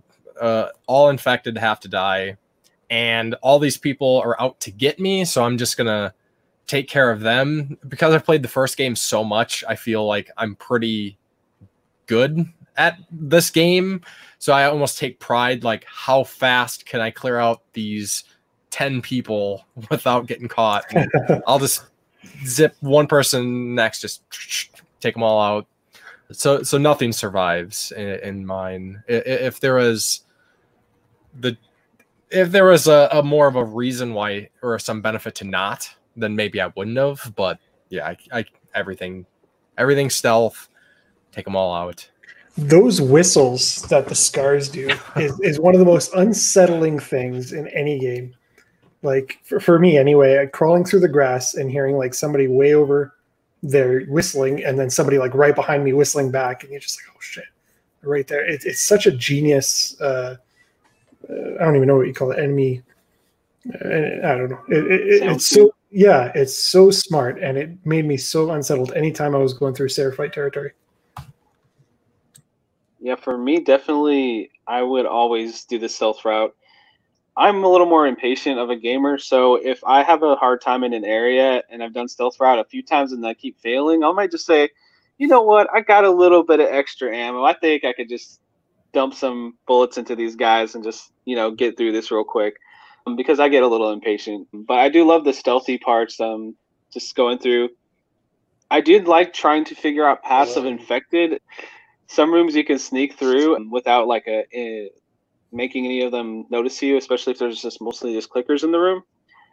But um, for the most part, uh, guns blazing, uh, sneak around, stab people in the neck, and then when we actually switched to Abby, I really did miss Ellie's uh, switchblade quite a bit, especially against the clickers, because you have to go back to the old, the first game basically, where you have to have the shivs to insta insta kill the clickers. When you were doing that for ten hours already, that that's a little obstacle that that you have to get past in that in that section of the game. But it kind of made it more interesting and made Abby's playstyle a little more unique, which is not a bad thing. And I actually ended up liking her playstyle a little bit more Um, her upgrade tree is a little bit more than Ellie's. I think. Uh, I think she has some more interesting weapons too. So, yeah. You know, I'll admit too to like the whole um like I said, I, I tried to be as sneaky as possible, but I think after dying a few times on the area and I could see like where I needed to be, sometimes, especially with the scars, I, I just like I know there's a point in time where like I made it almost to the end and I got, you know, flagged or tagged or something like that. And I just said F it and just bust my way to the door. And they just get through the door and just quickly, you know, mash triangle to slowly open the door and get through. And it, it worked a few times where I, I know a few did a few times where I think I just if I got frustrated with the area and this what mostly only happened with the humans too. I just bust for the door and just slammed it behind me because I didn't. I, I know I did it for sure in the last level where they were behind me chasing. Miles, how how did you play this game? Did you do a lot of sneaking around, or did you try to kill as many humans as possible, or what? what how did you play this? I like uh, I like trying to be a sneaky guy in theory. You know, I like everything there is to be everything that goes along with being the sneaky guy, except for the sneaking. You know what I mean? Because then I got these guns, I want to shoot them, and there's all these people out there that want to get shot, uh, and that's part of the joy of the game for me. I thought it was a real treat to play as Abby because she was in such better shape than Ellie. Like you felt like she could go a little faster, she could climb a little faster, she could fight a little better, you know. And I was like, this will be kind of neat to go back to playing Ellie and feel so restricted, you know, after you get a taste of what's out there. It actually makes me want to go to the gym. Maybe almost, almost. Well, she she she um they describe her as she's built like an ox a couple times. You know, like a few people make reference to her because she's got some huge arms. You know, she, that's one thing you, you'll notice right away when you first meet her. But my big complaint about that isn't that it's so much the animation for her running because I hated it, and it reminds me of how the Hulk runs. You know, with the arms swinging out to the side, and I'm like, it seems like to me it, it's I don't know if it's very comic book intended, but to me I'm like I don't know anybody who runs with their like, besides the Hulk who runs like this. So if anything, that's my one complaint about Abby having huge arms. I know she was probably filling in the Joel role where he's the more brutally strong and everything, and and there, there's story for her too because you play as her younger and she's not big in that point. point, and when you come back to the end where you have this final I guess Kojima like battle in in the the the the pond or wherever the ocean, but she's not as big because she's been being crucified at on this on at this ocean pier. But they like they mentioned several times that like she's like, well, let's get back to training. She takes it very serious. I don't know. Did that did that bother anyone else? Uh, to me, that it, it just stuck out to me. I'm like, wow. I don't know. This is a, something, I guess, for me. It made it made sense for her character especially once you figure out who she is when they first introduce you to her that her entire motive was to take out Joel. So, you know, how how how better to prepare for revenge than, you know, focus on yourself, make yourself the strongest machine for killing that you can. And they also showed in one of the flashbacks that, you know, they had a full access to a gym and everything. I, I think it just it made sense. Yeah, if you walk around the cafeteria when you're with Manny getting those burritos there, um, you can talk to a lot of people and, and talk about, hey, how much did you press? And she's, you know, everybody knows she's like the ox, right? And her like melee attack animations, there's so many of them. Like you're in that warehouse and you're like smashing people up against like the the, the plywood or like breaking the the the whole uh, whatever you call it, the scaffolding, and all the wood falls down. You're like crushing their head with your boot. Like she's like a brick shit house, man. Mm-hmm. Before we move on from combat, I, I do want to talk a little bit about like the brutality of everything. This could just be me. I like playing violent games and whatnot, but there's uh, uh, I don't know if like catharsis is the right word, but as you're beginning to play through the game with Ellie and like you're just seeing how violent it is. Now you can like take off limbs and watch the people like scream out in pain as they, as they bleed out and stuff. It felt very like fitting like to the the motive because Ellie was so like revenge. She's out to to get everybody uh, it, it kind of made it almost like downplayed the level of violent violence a little bit, where it was like far later in the game as you're starting to see like both sides of the conflict when you're starting to kind of feel for these people as you're eviscerating them. Uh, Yeah, that shotgun, man. I, I don't think I've ever seen a game that can dismember so many limbs with that, that shotgun. Like it, it is graphic. yeah, And that I'll- was always my go-to when things went down. Like Yeah. when you finally get revealed, I was like, okay, I'm not gonna bother with the stealth. Pull out the shotgun. especially with like clickers or uh, the the one that sprayed the gas. Or if that would take out, if you put their head, it'll take them out pretty quick. Um, that and Molotovs are pretty good against them. Uh, anyone else have any go-to weapons or weapons they didn't use? Um, I want to point out that I think with Abby, I did not use the hunter pistol hardly ever, with the exception I think of one time when I was really running low on ammo and I I knew I had like nine bullets in that gun, so I pulled it out and. But like I hardly ever used that that weapon. You can make bullets for that gun. That was one of the things that was appealing about that gun. One shot kill too. I didn't level it up, so I guess I didn't get that strength. That's You know, a, a weapon I, I tried later on in the game. Um, I had crafted explosive arrows before, but I had actually never tried them. So I, I go over and it's like near the end, and I'm in uh, Santa Barbara with Ellie in that section, and that Shambler's like in that mansion. I was like, you know what? I haven't tried the explosive arrow, and I shot it at him, and he just exploded into a bunch of chunks. And I was just like, holy crap! Why haven't I been using this weapon more often? So, yeah, that was Save that for cool find. humans. yep. Yeah. I, I used it on a human accidentally because I thought I was trying to be sneaky, hiding underneath uh, one of the trucks. Yeah, when you don't know, Yeah, and I'm like shit because then all of a sudden like you know like the the scars are start whistling. They're like over here, and I'm like shit. So like my cover was completely blown. It was great because the guy completely turned into like um the guy from RoboCop, which is you know just completely popped in- into pieces. I'm like, well, gotta get moving now. So Can, can I ask you guys a question about when you got the bow? Like, if you were reading all of the stuff about this, like the winner of the archery tournaments and stuff like that, like Miles and I were convinced that he was going to be the first person that kind of joins you on your thing. Like, we're really excited. We're like, oh my God, this bow and arrow guy is going to come and join Boris. Boris is going to join us. And it was like, and then we found him dead and we were like, oh no. All right, well, I'll still take the bow. But I, we were so sure that we were going to meet him. We're Like like, every house had a reference to Boris in it, and I was like, "Oh, Boris is gonna, gonna be the meet best. Boris." He's gonna be awesome." we're Yeah, just gonna I was find expecting. him. Yeah, we were just gonna find him like just shooting arrows into zombies' heads and stuff. But no, it was not to be. But Instead, we found his training ground, and he was dead. I was really hoping though. But I do like that they kind of built that up, like especially because you're you're Ellie at that point. because right? at So- least you know you're getting a bow soon. yeah, like that's that's why we're like, oh well, you know, Ellie and a bow, that's good. So Did you guys get the um, silent submachine gun yep, at the end there? Mhm. That that was probably my favorite weapon. It you didn't have it for long, but that was fun. it's probably a little too over P. You know, Yeah. OP for that- Yeah, for yeah. that, you know. It, it was great to against to get through that section, right? Basically, they give it to you so you can get through that ending section quicker. Well, it's- definitely because uh, well, the, you trick. uh, There's another relating question to that because you force that one guy into that clicker hanging upside down, and he gets bitten, and they think, well, the guy, um, the one guy who you take down with that gun, he says like, well, if you hus- her, you could probably still get to her on the beach.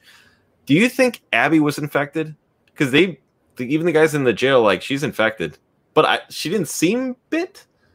I think I they don't say that she's dead for sure, just because they left her out there. I thought one of the prisoners for sure mentioned she was bit, or if, maybe they didn't say she was bit. Maybe she just said she's infected. I think that's what I thought I heard. But I think they somebody said that she's probably dead, but I, I don't remember hearing anything about her being infected. And probably the only reason she survived is because she was Billy such a beast. Yeah. Yeah. Well, at, at that time when you see her like being crucified on this beach, she's not nearly as big as she is. You know, throughout the game, we imagine she's been hanging there for for some time now, Well, not eating properly as a slave in this camp, right? Yeah, like, not getting burritos anymore. Yeah. so, but I just was curious if anyone thought the same thing too. Like, oh, does her story go on with her just like rescuing? No, I think the the at very end of the game sort of shows that the boat is sitting at Catalina Island, right? Like that is the new start screen, mm-hmm. and it just kind of shows that her and Lev made it to the Fireflies on the island. Like they're they're, they're safe. That's how I understood it, anyway. That'd be an interesting take if the next Last of Us is, you know, Abby's full story uh, basically. yeah. Mm-hmm. I also Um, like. on one of, Sorry. Go ahead. sorry, I listened to an, an interview with Neil Druckmann, and he did confirm that was Catalina Island on that second screen. He Um, did or did not? Second. He did. Yes. Oh, really? Okay, sweet. Yeah. So I'm guessing they. So you kind of can infer that Abby and Lev made it there. You know. I'm kind of into that story though. Like I'd like to see where that goes to. Give Ellie a break. Maybe come back to her when she's like in her fifties. she's a badass bee. Missing fingers. Uh, Yeah, the I whole, the, the whole uh, island implication, though, it kind of you kind of get the assumption because they're like, oh yeah, well, let's go to an island, and they couldn't. If you ever seen the Dawn of the Dead remake, they go to an island, and thing the, the zombies are there too. So it's like, for me, it's like, I, are they safe? Or, we we don't know. I, I didn't realize that you guys just mentioned that because it definitely that is the way the original title screen is. It's you're on you see a boat floating on water tied up by the shore, and then once you beat the game, it's on I guess this island. It's a it's sunny. It's a sunny island, and it goes from being this fog overpass uh, view. But I didn't realize that until you pointed that out. I wanted to mention what did you guys think of the performances of this game? And um, I, I'll start. I'll start off. I mean, I think they're amazing. Everyone's gonna probably generally have the same exact feel, but I kind of wanted to stand out. You know, I, I, I want to mention Troy Baker here for his performance of Joel because is how much how little he is in the game. I, I, I think he almost absolutely steals every moment in this game, basically, and like the hardest moments emotionally, in my opinion, are all the ones dealing with Joel, and uh, perfectly executed for the whole death and everything too. It's it made it harder watching those scenes, knowing that Joel's dead. I don't know, but that's just that's my. I don't know if you want to. Just uh, seeing him being vulnerable in that very, very last scene. Um, he he takes down that Joel wall for you know just a minute to talk to Ellie, and he starts to tear up, and she sees it. She doesn't acknowledge it because that's how Ellie is, and she doesn't hug him or anything. But they have that moment.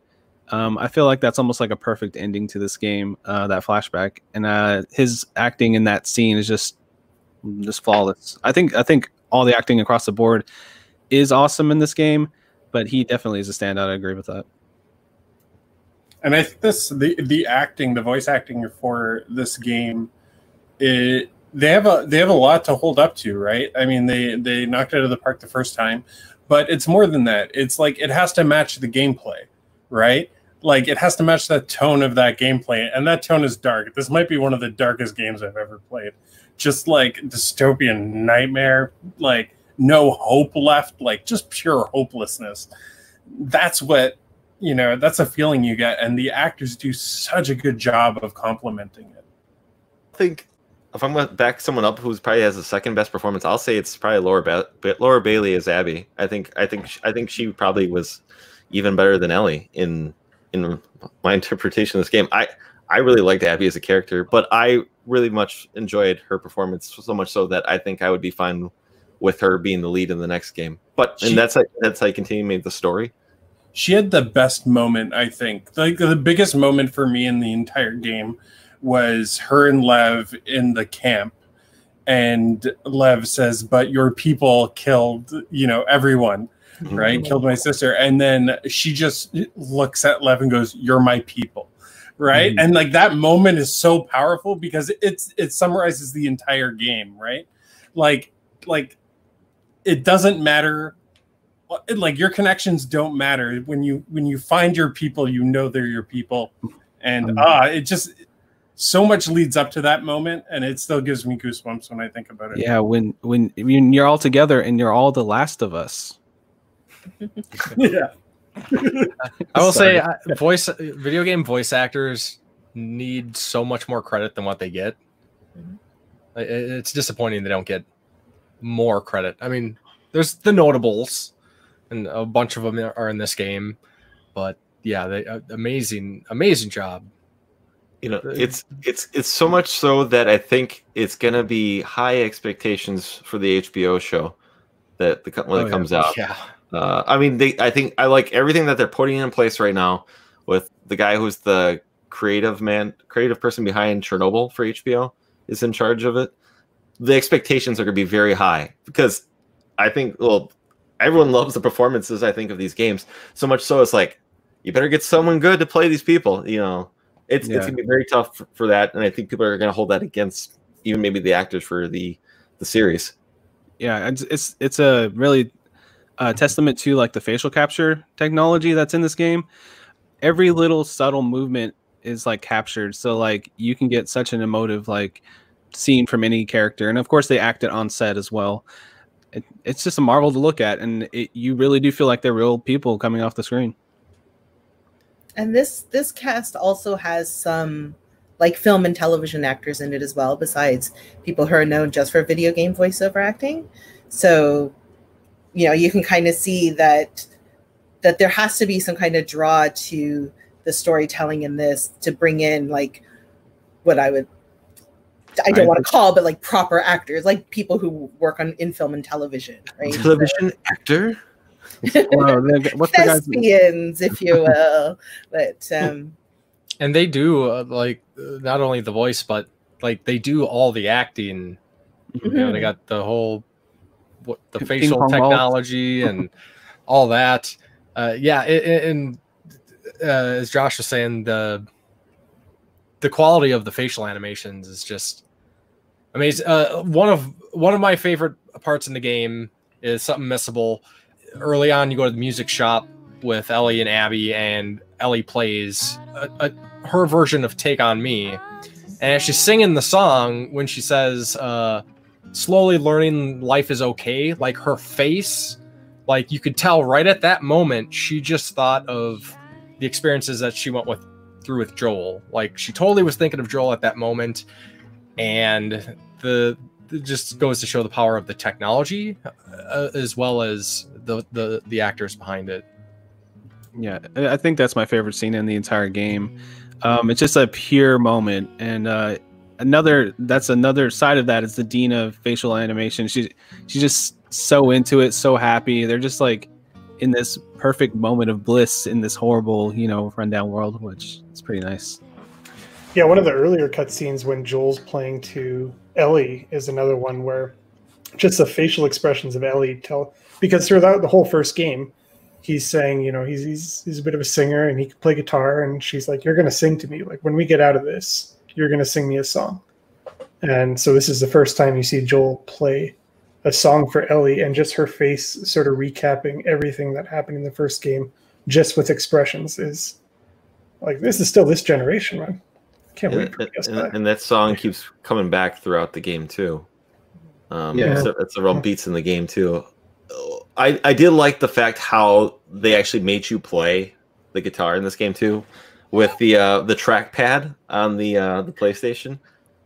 I so much so though, like even though like they have the practice option, I'm glad other people had the same idea because I didn't see anyone else do it. I just know because I used to be in bands when I was in high school, so I learned how to play guitar, I learned how to play bass, and I learned how to play drums. So I have a general idea. For so I was like, well, you know what? I'm gonna play "About a Girl" by Nirvana because that's the first song I've ever learned how to play on guitar because it's essentially just two chords. It's E minor and G. So I'm just like, all I have to do is do it in this beat, and it's not as simple as as it as it sounds. But like seeing people online playing, you know, different covers and I saw someone doing uh, "Nothing Else Matters" by Metallica, and I, I just thought it was great that people are taking their time learning how to play in a video game. It's, I guess a stupid little side piece like that. I just thought it was great that I don't know stood out to me. So I, I don't know if anyone else sat down and played some guitar. this Yeah, I tried to. Uh, I tried to write some bangers. oh Uh, Catherine, what do you think of my uh, my work Miles is on the not guitar? he's not musical at all and so there was that when she finds the guitar in the cinema i think that's Mhm. Miles is like, "Oh, perfect," and he like is was it or it might have been the first guitar you find, but he when you can go back and practice, he just it sounds awful. He's just like plunk plunk plunk plunk plunk plunk. He's like, "This one's for you, Dina." Plunk plunk plunk plunk. plunk. and I was like, it was such a beautiful moment, and then Miles continues to play this. I like, added garbage. my own comic relief because things were getting a little too uh, intense for me. I was like, "Oh, it's such a sweet moment that you completely ruined." Uh, every time I saw a guitar, I picked it up, put it down. he was like changing keys and everything all the time. I'm like, uh, I think it's designed so that if you don't change it, that pretty much any chord you play can kind of work together. But together. the thing about music is that you know you can write your own rules. True. So, That's punk rock when you start making up your own music, man. it's punk yeah, rock. that was not punk rock when It he was was punk playing. rock, yeah. It was not punk rock, but it was funny. So You know, the funny thing is that's the one thing Ellie should look forward to because you only need to have two fingers to play uh, power chords. Uh, and th- that was. I'm surprised Abby has the jaws of, of a Rottweiler to bite off someone's fingers, let alone two, let alone two, uh, which is pretty graphic. And then eventually, uh, the last thing you do before walking out the door is you play guitar, and you're not able to hold down all the correct strings because you only have three fingers on on your hand here. But, Same, um, same for me. But basically, it's sounded the same. if you think about it, at the end of this game, what does Ellie even have anymore? She basically waste ruined everything she had. She destroyed her entire life just trying to get back at this one person. She got hyper fixated on it, you know. How brutal did you feel for her though when she left her home? You were just like, no, no, don't do it. Come Yeah. on, it's so much better. You're done. Well, and was- and and to top it off, that the fact that they they answered the question, did she ever find out? Like she she knew, like for years, Mhm. that she, they could have cured her. Joel uh, took away her reason, you know, the, the meaning to her life, as she was saying, and then doing all this stuff, knowing the fact that all of that, like, That surprised me. I totally thought the Tommy line from the beginning, like it starts off. Joel tells Tommy, he sort of tells her everything. He tells him everything that happened, and Tommy says just before he goes in on the horse, uh, "I'll take that one to my grave." And I was like, okay, well, Tommy's gonna die, but before he dies, he's gonna tell Ellie. yeah, I, I was certain that's how it was gonna. Yeah, and he didn't die. He, he died like three times, but he didn't die. then he then he guilted uh, Ellie back into it. So Yeah, because he he was obsessed with it as much as probably more so than Elliot at one point, where he guilts her back Yeah. into it. Where Well, there's that, that whole moth symbolism, right? Like you see it everywhere. You see a big tattoo on her arm of the moth. You see it on her guitar. You see you see it everywhere. The loading screen are moths. She's just she's constantly going toward that light, toward that firefly, toward Ellie or Abby. Yeah, um, I was thinking about like the the way they echo the revenge story. Abby is at the basically when you meet Abby and she kills Ellie. I mean, she kills Joel. Um, that's the end of her revenge tale, right? She's finding Joel this entire time. So you're seeing her at the end of her revenge tale, not really feeling better after killing Joel, and then you're seeing Ellie at the beginning of her journey trying to get back at her so it's kind of like this interesting like like uh echo there between the two characters she had her dead to rights, and do you think she just was like, "I'm returning the favor" because she could have killed her multiple times and she didn't? Is that because I'm still kind of, and I guess because the game's still fresh for me, where like why she had her under the water where you thought she was done for, and then she just like pulls back and lets her go. You know, forgiveness. She thought of that moment and remembered that despite everything, you can still find forgiveness. And that's what made it so much because that, that final scene with, with Joel was like, that was heavy. And then, and she had that, that flashback as she was drowning her. And that, I think that was in the entirety of that is that if she can forgive Joel for what he did, you know, maybe she can forgive Abby, especially considering all the circumstances that they had been through. It's kind of that's how I felt about it. I think they start to recognize themselves in each other as well. right? That that they're driven by they were driven by the exact same thing, right? Um, seeking revenge for the loss of a loved one at the hands of like knowing who it, who it was that that killed them and having that ability to like the drive to go after that person and they start i think she recognizes you know that how how am i in the right if she was just doing the exact same thing right? Like you start like those parallels they're forced on you but you really like the, like they really are converging converging on the point where they both realize it in each other. Like you're you you know it from the very beginning. Like miles is like he's like i know what they're trying to do. I don't appreciate it like right at the very beginning because he was just like i i know what they want me to think and i know how they want me to feel but i don't like it. But i think that's what that last scene is. It's it's them like both times when they let the other one go it's them realize it's it's that realization that how i'm no different from you really right? It's just circumstance that led us to this. and it's not going to end right? Like i don't know.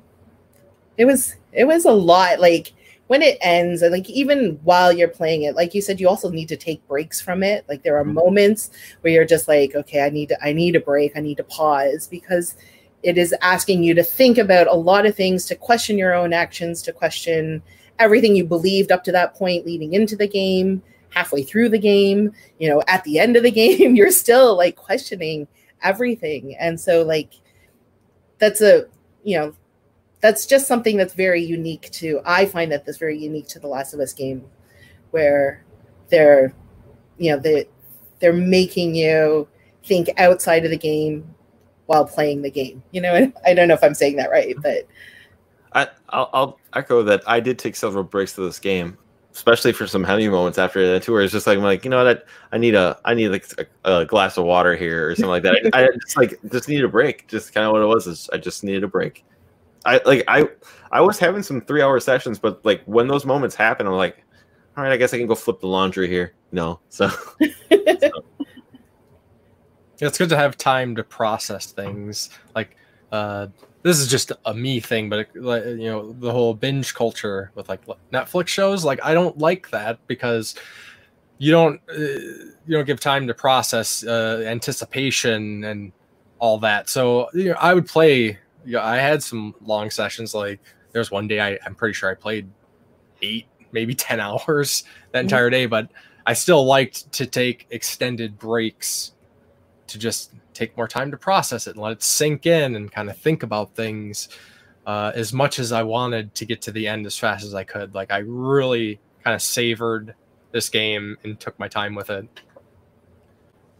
I wanted to point out something too that I think kind of stuck out for me as playing as Ellie. And I think when I was playing as Ellie, I only wanted to play as Ellie. You know, compared when I, the first game where you play as Joel and Ellie's takes along, I didn't want Dina tagging along for this for this or Jesse or Tommy. When I'm Ellie, I just wanted to be myself. And there's moments like that where you're just by yourself. But it, may, it maybe it's because how the story was being driven at that at this point in the game too. You know, it, maybe it's just because I was on full on revenge mode. I didn't want anyone else tagging along for this. So I, I don't know if anyone felt the same exact way. But for Abby, on the other hand, I was all fine with uh, Lev, take you know, tagging along. But for Ellie, I was just like, no, I, I just want to be by myself. And like I said, I, you do play, for all those other moments, I'm like, I know you're here, and that's maybe that's all intended because now I'm thinking about it as I'm sitting out here. I'm like, yeah, you know, cool that you're long, but you know, scram, and I, you know, I don't want you to. I guess you know, Ellie doesn't want them there because they get hurt. Like she doesn't want Dina to get hurt or Jesse to get hurt, and ultimately, I mean, ha- bad, bad things happen to both sides of these people. With uh, Owen dying for Abby, and and well, I don't know if she really cared for uh, for what's her face, Mel was it? Mel, yeah. I don't think she really was more mourning Mel, uh, but uh, what's it called? Uh, it's one of those where where Jesse died because he's there protecting his friend, or he's there for his friend. But it's for those moments, like and like I said, now I think about it itself. Like I didn't want him there because, and maybe it's just for me because I'm trying to get my revenge for killing Joel, and I'm I guess that's the whole intended purpose. I'm focused on one thing, and they're there to say, you know, hey, you know, maybe don't do this, or I don't yeah. Know. they're they're not they're not they don't have the same motivation and then there is the potential that they will try to stop you. And Mhm. you are so focused on on just getting this revenge that anyone that anyone that comes along that's a potential barrier to that is not welcome right? And it she can as well as not wanting them to get hurt but they're they're all just as they're all just as skilled as she is. They're not you know they're they've been doing this for however long as well right? And mm-hmm. she's actually new to this whole group of people going on patrol and stuff like that right? So mm-hmm. so i mean i believe in their abilities to do exactly what like all the same things that ellie can do but the difference is they're not as motivated to just seek revenge. And and they ellie will stop at nothing like or you think at, at that especially early on she you be, truly believe she will stop at nothing to seek to get this revenge and and jesse and dina n- none of those people like they would probably talk her out of it they and they probably ha- and they have tried to talk her out of it like throughout the the story right so Mhm. just I like mean- Ellen and Mel. Yeah. Um, I, I wanted to say I I felt the opposite actually. Like whenever I was alone as Ellie, I was more nervous. I was like, I, I kind of wish a Joel like character was here right now, just to you know watch my back a little bit. I, I felt nervous. I didn't like being alone in that world. Yeah, and uh, one thing that is another like echo for Abby for that situation is she loves Owen a lot, and they were a couple at one point, and her drive to get revenge kind of put a wedge in their relationship to the point where he moved on and got another woman pregnant and um, they still had a thing on the side kind of but uh, he she never wanted to commit to it because she wanted to go and train instead for you know that uh, eventual, hopefully catching Joel and doing the deed. Yeah, and Owen didn't even want to be there with the wolves. He wanted to be back with like the fireflies, and he always kind of believed. Uh, so he you get the whole, I guess, with him. Uh, I don't know. That was, I don't know. I don't know what I'm getting with that. I just basically it's like the. I guess that was a good turning point for me with with Owen too. Is basically kind of the, the hope that the fireflies were still out there. I guess that's a good way to bring it, tie him back to another story or something. So I was also I went back and rewatched the original trailer from for this game, and they have the Fireflies logo in it, and of course Joel's there and everything. That that's that bait and switch has basically been starting since then. But I'm like, we didn't really see the Fireflies in this at all. We kind of had this. Th- there was murmurings, and they talked about it a lot. Like the Fireflies are still there, so I think if they eventually do do a sequel, which they might, who knows? I don't know if I, we need that, but if they did, they would probably that would be the thread they would tug on. I think is trying to discover the new Fireflies or the rebuilding of the Fireflies. Do you think we'll get a DLC before a sequel? What what type of DLC do you think we'll get? Uh, I think Druckman said that there will not be any Oh, story no, DLC. just nothing. No story DLC. Um, I know. it's- Because right after I finished playing it, I was like, I wish there was something more I could play. Like I put a lot of time into The Last of Us One multiplayer. I really like that game, and uh, I was like kind of bummed that there wasn't.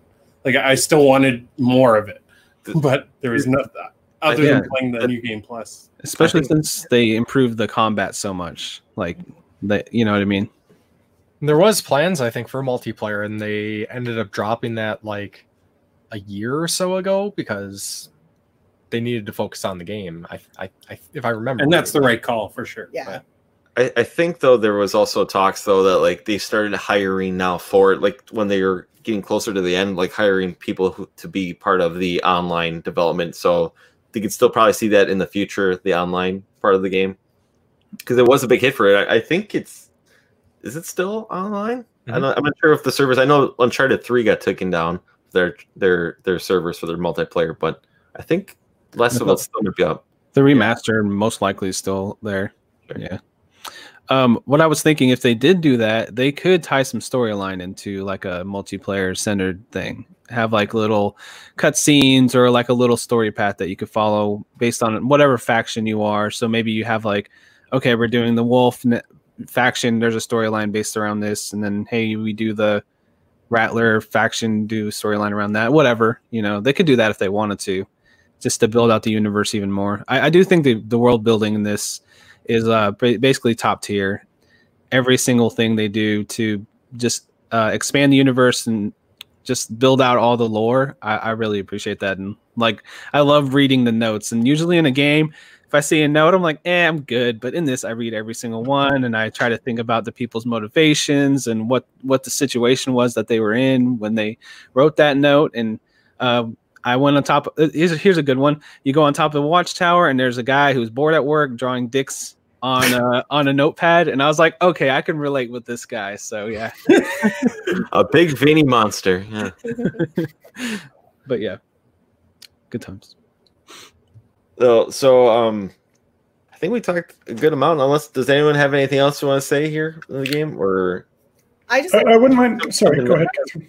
uh, there was just like something really really minor but like i you know abby's dad was a surgeon and i don't understand like how they've not met any other doctor in like five year any other surgeon who's even or scientist even who's potentially capable like they they kind of just gave up. They were like he's dead and now like that's it. Like we can't there's no more there's no more um, cure. There's no possibility of a cure. And like I, I just find it strange like that's in so many years there's just like no more potential for any kind of cure and it's just done. I think they addressed that sort of because at the time when they were trying to find a person and when they mm-hmm. they heard about Ellie, th- I think he was the only one qualified, like at all. It's, but yeah, there could definitely be somebody else out. there. five years and you, you can't find anyone else who's like he must have wrote down a couple things. yeah about what he was some notes, planning on doing. How gotta to some cliff notes? You know, Yeah, there could He- be somebody like- else with a college degree who wants to up their game. I know, I just found I just found it so strange that they were just like, well, that was it, and now he's dead. So I guess we're just gonna live with this infection forever. was uh he? I'm sorry, but didn't you feel as if he was still kind of in the wrong for the first game because he was the one that's like, sorry, this is the only way it's got to be, and he convinced uh, what's her face in the first game saying, Uh-oh. "Go ahead, mom." No, I'm just saying I had a lot of feelings about that Mhm. because even if he thought for sure she would have to die, why don't we take a week and talk about this? Yes. Why does it have to be this moment right now? Mhm. We can like float some ideas around. We're not like you know it doesn't have to be gung ho right now. or the person's choice or And something she, like that? yeah, she was unconscious the whole time. I think that's the ultimate like m- gray moral debate about the ending of the game. Yeah, that they didn't give her a voice in that decision at all, right? That and then it was tasked to Joel, and Joel made a decision with his heart, and then he had to live with that guilt for five years because But it was the only decision Joel would ever have made. Like they establish they Yeah. establish the first thing they establish is that Joel would do anything to save his daughter if he was Yep. given that chance again. Yep, he lost his daughter. He lost one daughter. He wasn't going to lose a second one, so he was going to do whatever it took. Everyone just has PTSD in these games. Mhm. They're all messed up, and Mhm. ah, you can't help but feel for everybody. But bring on Last of Us Three, right, folks? Uh, Oh hell yeah! yeah, everyone's day one for Last of Us Three here. Oh, for sure. Oh, yeah. Dean needs up We'll until two weeks before. Yeah. He needs a, needs a trailer to really set the set the, set the bar. It could be about completely new characters, different story. There couldn't, there could be no zombies in it. I'm buying it day one. I don't care. I'm for sure. I, I for sure there. It's it's and it, the big thing is like, I, I guess right now because it's so fresh and everything, and I like I'm for sure day one on it, but like I guess I need that little break. I don't need an Uncharted every year or an Uncharted, uh, Last of Us every year. I like this. I guess like the seven year breaks, and, and then the trailer four years from now that'll be revealed where it's just a, a tease, something similar like we got with the PlayStation experience in 2016 with just Ellie playing a guitar, something like that. You know, to set set the hype already to build up for four years. So You're you're okay to wait seven years for the next one? yeah, I keep man, thinking about how old I'm gonna be. Every like in, uh, in seven years, I'm gonna be like 44 Your years reaction old. time's gonna be slower. And then like what like Last of Us 4, I'm over 50 playing Last of Us 4. I mean it'll happen, but it's just a weird thing to think about. But this makes it feel young, doesn't it? I don't know. I'm s- oh, Dean, you had something you want to say? Something we that we missed here. Um, no, no, I don't think we missed it. I I actually wouldn't mind hearing your guys' thoughts too. Um, just in terms of, of a, a point in the game that you felt was the most emotionally impactful for for you, because for me, it was definitely the fight scene the first one between Ellie and uh, Abby in the theater because I, th- I think the game does, you know, it does such a good job with sort of the pacing of Ellie's story for the first whatever four chapters, like Jackson in the first three days in in Seattle, and you you just have this this like unimaginable hatred for for Abby. You just you hate her, and, and it just boils and boils and seethes. And it's you know as you're getting closer, you just want you you you just want her dead. Like you you want to end this thing, and you're in the theater, and you hear some commotion outside. You and Jesse go running out. Jesse's shot in the face. He's dead, and Tommy's on the ground. And you know Ellie throws her thing away, and it like fades to black. Or no, Abby points the gun, says, "You killed my friends," and it fades to black. And to me, that was like sort of like an episode eight of uh, Game of Thrones, you know, like leading up to like the big action sequence, the episode nine, where like, you know, whole seasons led up to this point. And instead of doing that, the game like puts you back three days for Abby and you hate Abby even more for having to play her. And Miles, like you said, you're like, there is no way I know what the developers are trying to do. And there is no way I'm going to feel anything for this bit. Like, just like, let's just speed run through this part. And through day one, two, three, like you, you get to know her circumstances and not not only her motives but but the growth she goes through over those three days with lev and uh, you know losing all those friends and then it goes as far as by that third day when things start to really intertwine the two stories you have to sneak into the theater and jesse comes out and you shoot him. And then ellie's there and you play as abby and you have to fight. And you don't like it doesn't turn the tables. You don't forget about what you've gone through with with uh, ellie. But you also have a different perspective with abby.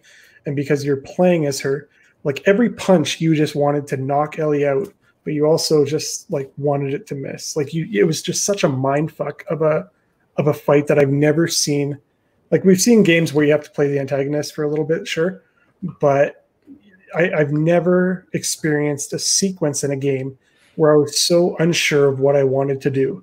I just wanted to like pause the game and go in there and mediate and be like, hey, you know, here, here's Yeah, yeah, really. but it's it's so hard and and to me that was probably the most emotional moment in the game because you know I, I wasn't bawling fighting but it, you know it was just such a powerful sequence of events that led up to this that you were sure that you just wanted Abby dead like it d- didn't matter what happened. As soon as you got control of Ellie, you just wanted to take a brick to her face. And when when you're playing as Abby, you just you don't know what you want. You, you want to to punish Ellie for everything she's done, and and you know sort of finish out Abby's story. But you also want you know everything that that Ellie has been working so hard on. So I, I don't know. I, I just felt that like in a game to, to do that and, and, to subvert the expectations or to change my feelings so drastically over the course of 10 hours um, it, it, was like you mentioned Raiden in uh, in Metal Gear Solid I played like 30 hours with that guy. I still don't like him. Like and, for for me to hate somebody so much and to to totally change my tune over the course of like a 10 hour period is uh yeah it's pretty amazing. So that, that was my favorite part of the game the most emotionally impactful. Um, I'll jump in here. For my emotional, like the one that hit me and actually uh, rolled a tear on this one, which I almost did a couple of other times. But when they do the flashback to the barn scene that was in the trailer from E3 a couple years ago, I hadn't rewatched that since E3, so it wasn't fresh in my mind. I kind of remembered the beats, you know, you kiss uh, Dina and Ellie kiss, and they have that really nice moment while they're dancing. And then they didn't show the second half of that with Joel walking up defending her after the guy, you know, calls her names and was basically a drunk asshole. And then, of course, Ellie doesn't want Joel to help her out. So she goes, Get out of here, Joel. I don't need your help. So, and then basically that's the end of the scene. And the reason it hit me so hard is because I thought that was the last thing she ever said to Joel at the time. So I was like, holy shit, that's the last thing she ever said to Joel and then he dies like that. And so I just start crying. I'm like, damn, that's that's fucking crazy. Like, I can't believe that's literally the last thing she had she got to say to it. And of course, later on we learn that isn't what she had to say. She actually reconciles with him a little bit. But at that time in the game and seeing all this brutal imagery and uh, seeing her story and everything, um, that just hit me and just punched me in the gut. And yeah, this this game has that power to bring out the emotions, both negative and you know positive too, with those other flashbacks that had the nice you know beautiful scenery and everything. But yeah, that that's the one that hit me the strongest in this game. There's a lot. Uh, I'll, I I don't know if I have one favorite scene, but one that deserves a mention is uh, the flashback where Joel takes her to the Natural History Museum to see the dinosaurs, and the whole moment Mhm. with with the um, the um, Yeah. shuttle or the pod. Oh That, yeah. that is yeah. such a great, great scene. The dinosaurs I dinosaurs love too. that so much. I watched that like 14 times on YouTube. Yeah, yeah. And It's like so- uh, they echo the Left Behind uh, arcade scene in that, which I thought was really nice. They kind of did a repeat of that, but with a new take. You know. And like all the Jurassic Park, like Yeah, we love putting the hats on the dinosaurs. Mhm. and and the, the the the whole piece of her imagination, like just Mhm. seeing a kid live this experience was, yeah, it's great. I s- not uh I- oh, it's called, I know it's a side piece and it's not my my emotional piece though, but I just remembered seeing this because I missed it. I missed it. But there's another left behind kind of moment where I think you're El- you're Ellie and you're walking through a Halloween store. Yeah, and you're trying Yeah. to masks. Yeah. Yeah, but there's there's a there's a moment in there too where like I think is it with Dina? I think, and she's like, I don't like Halloween or something like that. And it's if you play Left Behind, it's because they're the tie back to that game a little bit there too. Mhm. But I think there's a Nathan Drake costume in there as well. I know I saw someone posted online. I didn't see it. I didn't see it myself, but I saw someone posted uh, like online. I'm like, oh, that's kind of neat. It's just like I forget what it is. Maybe it's just called like Adventurer or something like that. But it looks like Nathan Drake on uh, for the costume. But from probably any of my emotional, like most emotional ones, it's really hard to tie it down to that. But I, I guess the one I keep coming back to are like any of the, and I mentioned earlier with the performances is probably almost anything tied with Joel, and mostly the one I can uh, like I, I remember when he died, that was very impactful with like you know her screaming saying you know please get up please get up and then you know taken out. That was a hard scene to watch. But that or any times like maybe like with her teaching teaching her guitar or her playing the guitar by herself and thinking of Joel. Like anything like that basically was very very impactful.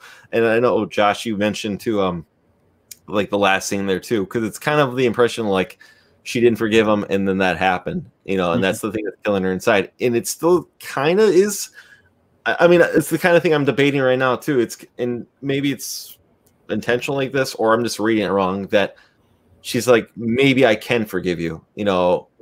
I'm, I'm not ready to forgive you right now but maybe you know like Yeah. you know you know the door's not closed but she didn't forgive me at that, that time. So maybe that's the part eating her up and that's something i keep you know coming back to as well. So uh, it's hard for me to tie it down to anything but I, I just keep circling back to those very impactful moments with joel affecting ellie's story and those those are the moments that like really got to me in this game. Um, the thing I do want to mention is they, if er, er, very early in the game when you're riding with Ellie and um, Ellie and uh, Dina on the horse, she is talking about them finally hanging out for the first time in so long since she found out. You know, it's like, oh, we're gonna have a movie night. We're gonna watch a movie that Joel likes, and if you think about it, she hasn't seen Joel or like actually they kind of just interact. You know, as they have to. They're have they're not actually like being the father daughter role at because she found out this horrible thing that he did in the past. You know, she was trying to make steps towards that, and she kept talking about, "Oh yeah, we're gonna go hang out," and then of course that doesn't happen. So, I think just the idea that she was going to make that attempt and try it, it makes it even worse that he's gone. yeah that moment where he um eventually tells her the truth back at the hospital Yeah, where he's willing to admit it just to not lose her that he'll tell her the truth you know 'cause she promises she's just like i will not leave jackson if you tell me the truth but if you lie to me i'm gone forever. So that that's another great i like i said everything for me it's hard to me to point to it but like everything almost tied for joel. And uh, like i said it, it comes back to troy baker's performance where i think it stands out so much. So with how little he is in the game it's very impactful. Yeah so um but I'll I'll wrap it up here unless we have something else we pointed out or we forgot to point out here. There was only one thing that I was going to point out at some point. That was just, I really appreciated the diversity of the cast as well. It's not necessarily an emotional moment that I felt in it, but it was just something that I really appreciated about the game was just how effortlessly effortlessly diverse it was, like the cast, and that they, you know, they representation matters, and it was something that I really appreciated about this game. That main characters were, you know, minorities or like from different genders, and it was just really beautiful to see. So I was just really happy about that. And it's a really brave move as well, too. Yeah. So There's this line about when Whoopi Goldberg got on Star Trek, right? Where where it was like she wanted to be there because she wanted to show that African Americans still exist in the future. With a lot of these shows, if they show the, the if it's not a diverse cast, what is it saying about the world, right? In the, in the future, and I, I feel like this is really hopeful because in this dystopian future, the, there's a diverse group of people that are surviving and living, and uh, informing relationships with Informing, each yeah. other and it Yeah. redefines what community means. Ah, this game. everything about it. I was just like game. really happy about that. So What's in other countries? I meant- that, was, that was like a that was a discussion between Abby and and Liv, right? Or Liv. oh, Um, but I yeah, love Lev. Yeah. Yeah. Lev was great. hmm Sorry, that call. doesn't give No, you no, a no, good no, way. no, It no. doesn't give you a good way out of this.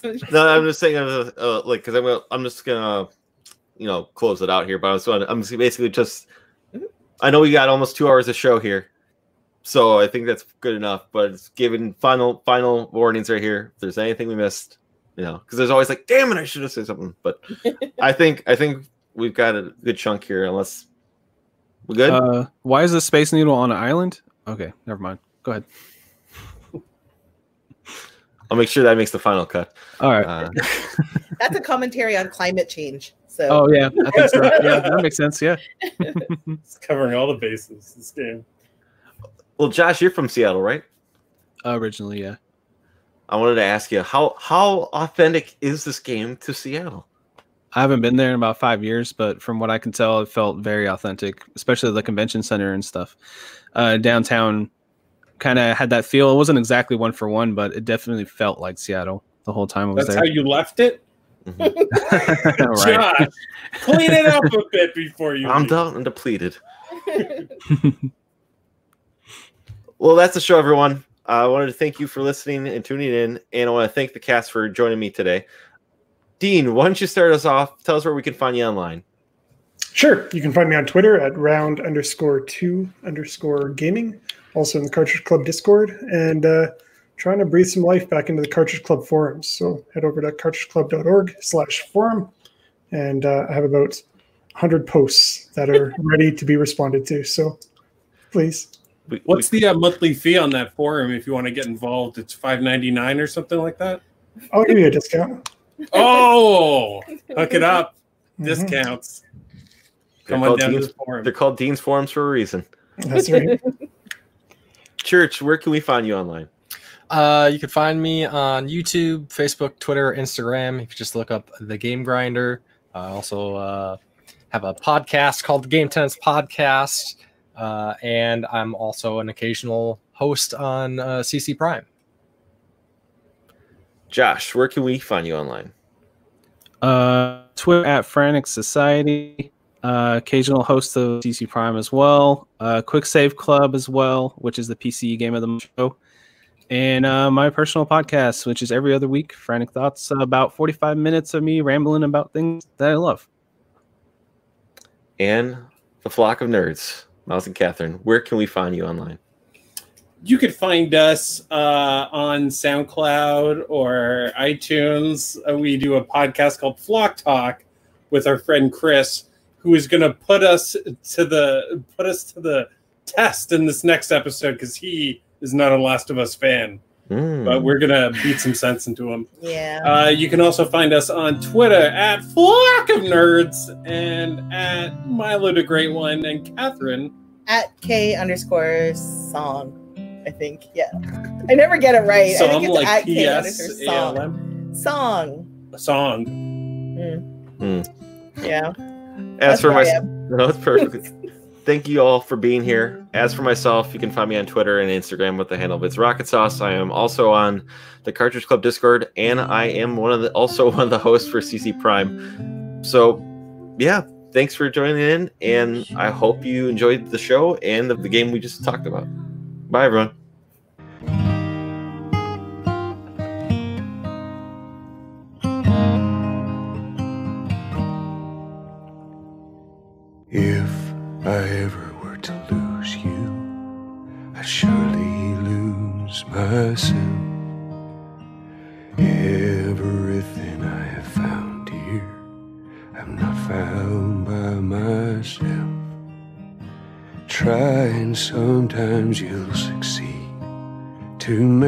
This man of me.